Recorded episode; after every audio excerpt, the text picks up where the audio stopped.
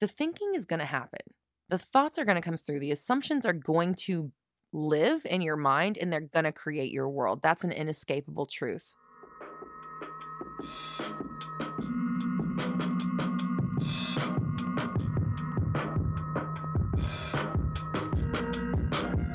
What is up, my fellow dreamers and soul searchers? Welcome to the Roxy Talks Manifestation Podcast, your raw, unfiltered, and unapologetic source for all things manifestation related.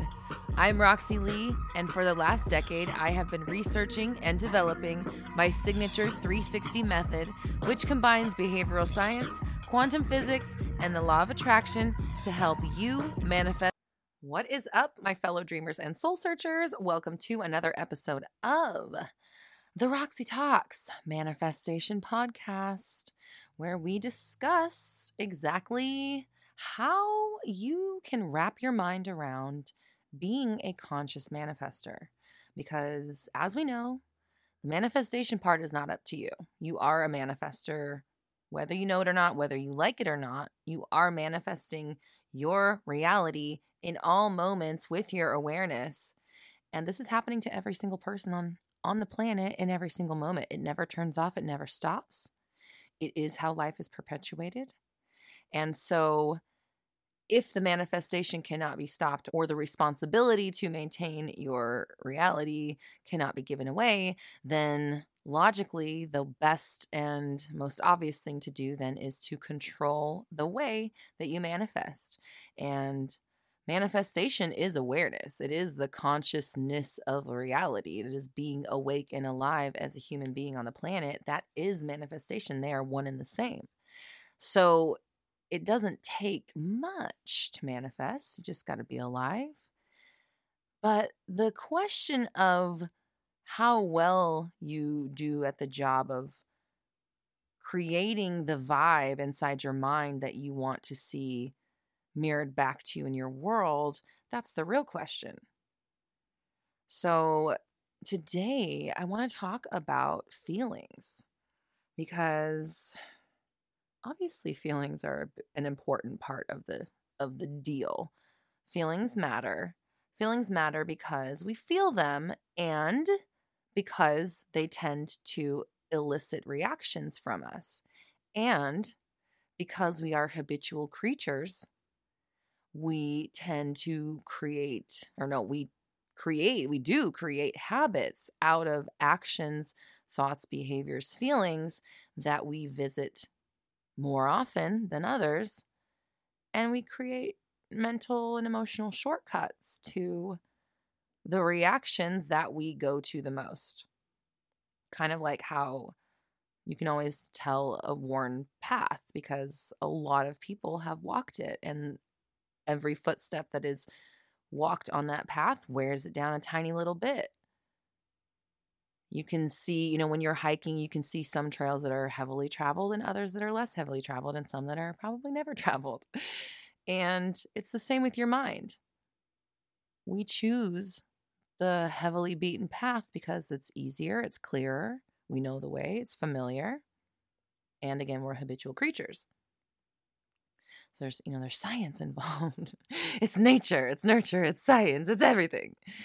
And that's what we need to realize. Like, this is science, it is nature, and it is nurture, because we react to the stuff that we experience, and then we nurture the beliefs surrounding those things, and the expectations and the fears of, and worries of experiencing them again. So, feelings. These dang old things, right? Sometimes they're amazing. They feel great. Sometimes they're a kind of a burden and don't feel so fun to experience, but sometimes they're inescapable. Sometimes we can separate ourselves from them. And sometimes we feel them so intensely, it's almost like nothing else exists. So feelings are important in that they sway the vote. Feelings sway the vote. And it's easy to vote logically and to think logically when there aren't uncomfortable or painful or any number of unsettling feelings going on within you, it's much easier to think in a productive or positive way when you don't feel negative emotion in your body. Obviously, right? Most of us experience that. And some of us, when we're talking about the nurture, some of us have conditioned ourselves to think negative thoughts in the good times, because then we start to fear the good times ending. So we don't want to be blindsided by it, so we intend to just bring on the negativity on our own so that we at least have control over it and an awareness of it. And uh, we're predicting the outcome by understanding that, you know, dicting, dictating, dictation, that's speaking. That's what we're doing. We're affirming. Predicting is speaking something into existence before it comes to you, right? Before it's in, it's in the three D reality. So predicting is manifesting. Manifesting is living and consciousness, and it all goes together. So the goal, in my opinion, is to use prediction, if you want to use that word, or use the intention, the mental part, the words, the description, the language to set the tone, tell the story, create the atmosphere, and then understand that the body and the feelings are something completely different from that. The body does experience the manifestations that the mind sets sets upon it. You know, the body is at the mercy of your mind. So it's really important to understand that feelings start with the mind. And the more you feed into thoughts that trigger certain emotions in you, conditioned emotions, the more you experience things to react to in that way. So it's very important to create the right environment in your mind that will result in pleasant experiences, so your body doesn't have to go through stuff you don't want. But the other thing about that is, you know, emotions exist, and it is completely normal and okay, and more than okay, to feel emotions and have reactions. It's just that when we attach thought and assumption to the feeling, we do ourselves a disservice. I talked about this on Mindset Monday. That's our live chat. If you aren't aware, tune in on YouTube or Facebook every Monday at noon-ish P S T. Sometimes it's like one-ish. You can also check the recordings on YouTube as well. But we had our live chat this week, and I talked about this notion. I've spoken on it before in other episodes and videos, but, you know, human beings only have like, I don't really know the number, but like fifteen emotions maybe. It might be twenty. You might be able to break it down to eight. I don't really know the exact hard number, but it's not a lot. You know, it's like happy, sad, frustrated, excited, joyful, cheerful. That's probably they're like the same. Uh, neutral, apathetic. You know, we don't have a ton of emotions compared to the sixty-five thousand plus thoughts a day that we have. So you can have a range of thoughts, all kinds of thoughts attached to any random emotion that have nothing to do with each other or on completely different subjects, but elicit the same emotional reaction because there's only so many emotions, but there's a ton of thoughts. And so I made this funny analogy today about, like, I don't know why I saw like cheesy puffs, like those big old tubs of cheesy puffs. And I was like, you know, you got different flavors and you're over here, you're like digging in a flavor you don't like and you're licking the dust off your fingers and you you you know, you're eating this this dust of this reality that that you're not really fond of. You don't even know what you're putting in your body. You're just like mindlessly eating and consuming, but you got options. You don't have to eat from that from that trough anymore. You can switch to, you know, a different trough and eat from another one. But if we switch flavors, then we understand that everything that goes into that flavor exists within this this tub of cheese balls now, right? Like in the last cheese, let's say that there, it was cheddar before. In the cheddar cheese, we know it's going to taste like cheddar. That means that in the sad bucket, we know that there's going to be thoughts, all kinds of thoughts that make us sad. And if you're eating from the sad bucket, it could be any one of those thoughts. We're just pulling them out. But if you're eating from the, um, I don't know, white cheddar, that's another flavor. You're eating from the white cheddar bucket or I don't know, Parmesan or something, right? You're eating from another bucket. You're going to get the flavors of that bucket. Meaning if you're eating from the happiness bucket, if you're, if you're drinking from the happiness fountain, you're thinking happy thoughts or feeling happy emotions. There's a bunch of different thoughts that could make you feel the emotion or trigger the emotion of happiness within you. And anything that fits that mold that gives you that happy feeling is going to be found in the Parmesan or the white cheddar tub. And anything that fits the mold or gives you the feeling of sad is going to be found in the regular cheddar tub or whatever, right? So it's very important that you kind of have the awareness of what the feeling is doing in your body, but not attaching like, oh, now I'm sad and now this thing and all this, you know, the meaning that goes along with it. Now I can't have this, and then this makes me sad, and then this one time this thing happened, and I wish I could have this, but it's not showing up, and you're just eating from the sad bucket, eating, eating, eating from the sad bucket, and you're feeding it with all of these different, you're feeding yourself with all of these thoughts that equal up to sad. It's going to create sad in your body. You're eating from the sad bucket. So I always say this, the cornerstone of my practice, three sixty method, is awareness and discipline. You've got to be aware of what you're eating in this case, in this analogy, you got to be aware of which flavor you're eating. And then you have to have the wherewithal to stop, put down the cheesy puff and grab one from the other flavor that you like instead. But the emotions are not what manifests your world, in my opinion. And it's for that reason, because the emotions, there's only so many of them. But the thoughts, there's a whole lot of them. And they describe a bunch of different things that when funneled down equate to certain feelings, reactions, truths, expectations, whatever in within us. And it's all different for everybody, right? Like the things that make me sad are different from things that make other people sad, and some things that make other people happy make me sad. It's it's all subjective. And that it proves, again, it's not really real. It's just the way that we interpret it. And all this information is to help you realize that you are not your emotions. They're just a byproduct of what happens when you use your thinker, which you don't really have the option to not do. You can control the content, but you can't necessarily stop thinking unless you stop living, pretty much, right? So the thinking is going to happen. The thoughts are going to come through. The assumptions are going to live in your mind, and they're going to create your world. That's an inescapable truth. So control the way the words sound in your head and coming out of your mouth, and control the way that you direct those words when the emotions are triggered. We separate the emotions from the thought because they are different. The emotions give life to the thoughts within our body. The emotions let us feel planet Earth and remind us and fill in the blank of what, whatever. They're here as a visceral part of this experience, but they aren't the thing that creates your reality. Unless you take the opportunity when the emotions are triggered to say, see, I'm sad, or, you know, there it is. It's not happening. I am not living the life I want to. My person isn't with me. I don't have the blah, blah, blah, blah. Allow the feeling. The feeling's valid. Because the feeling represents something that you experienced in the past.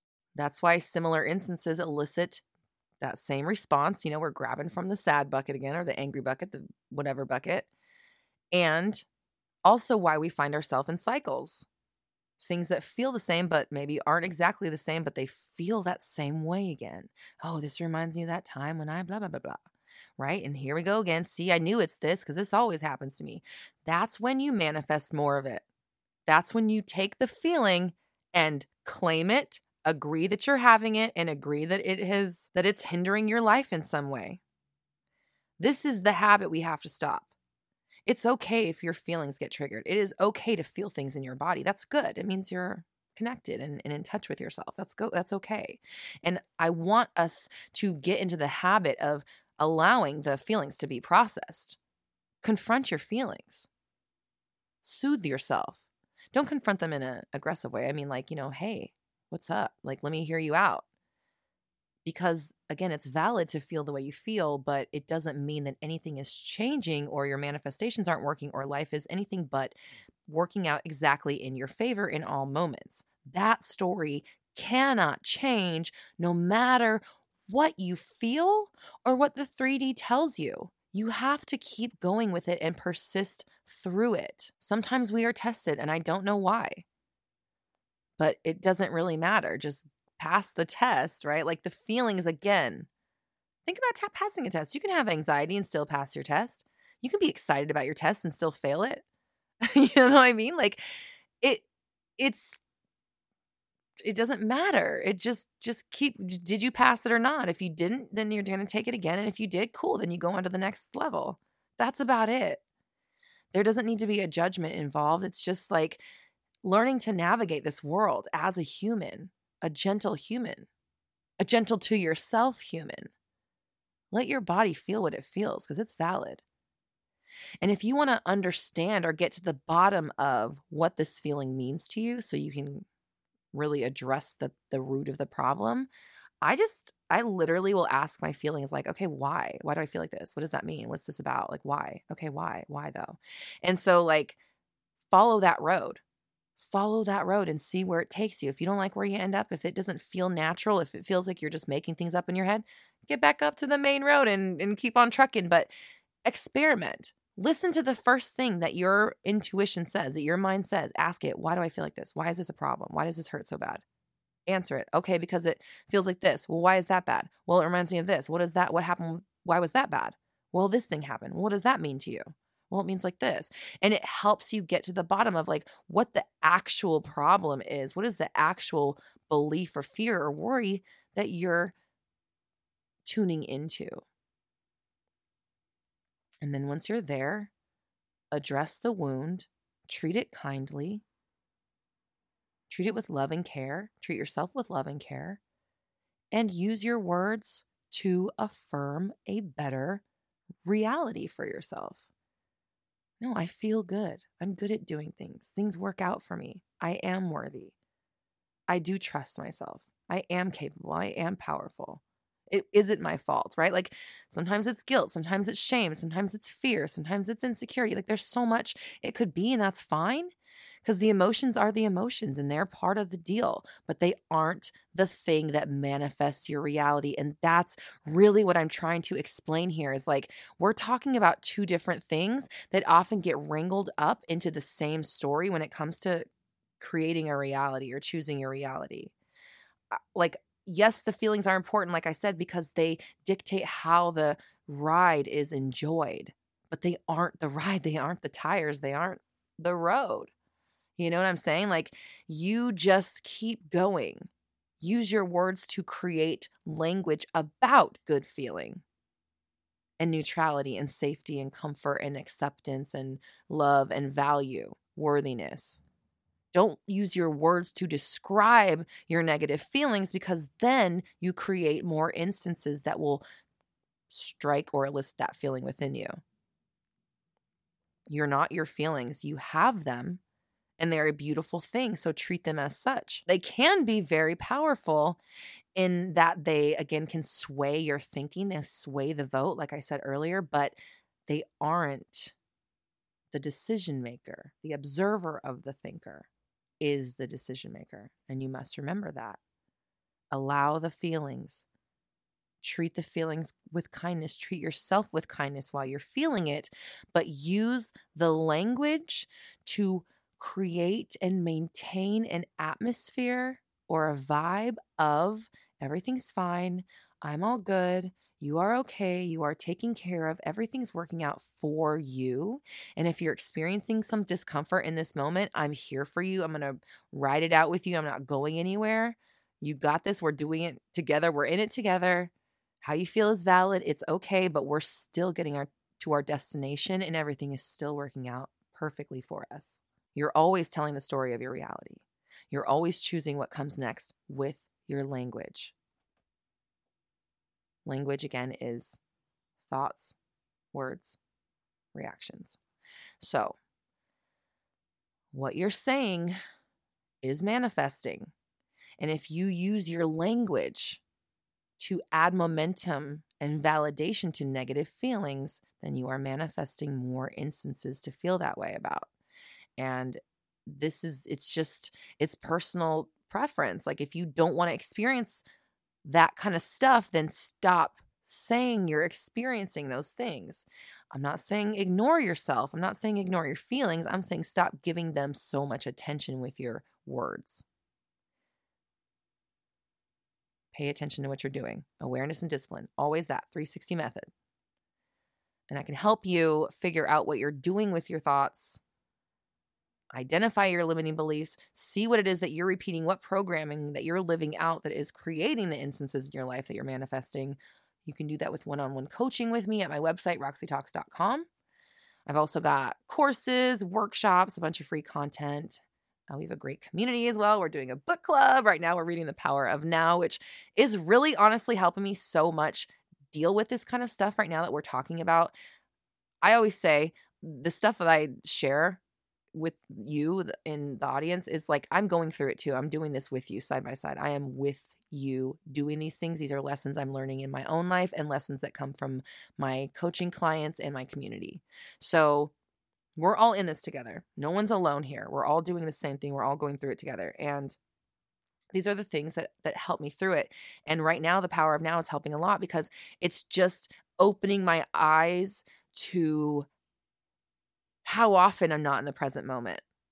And I consider myself a fairly, you know, aware person. I talk about awareness and discipline all the time.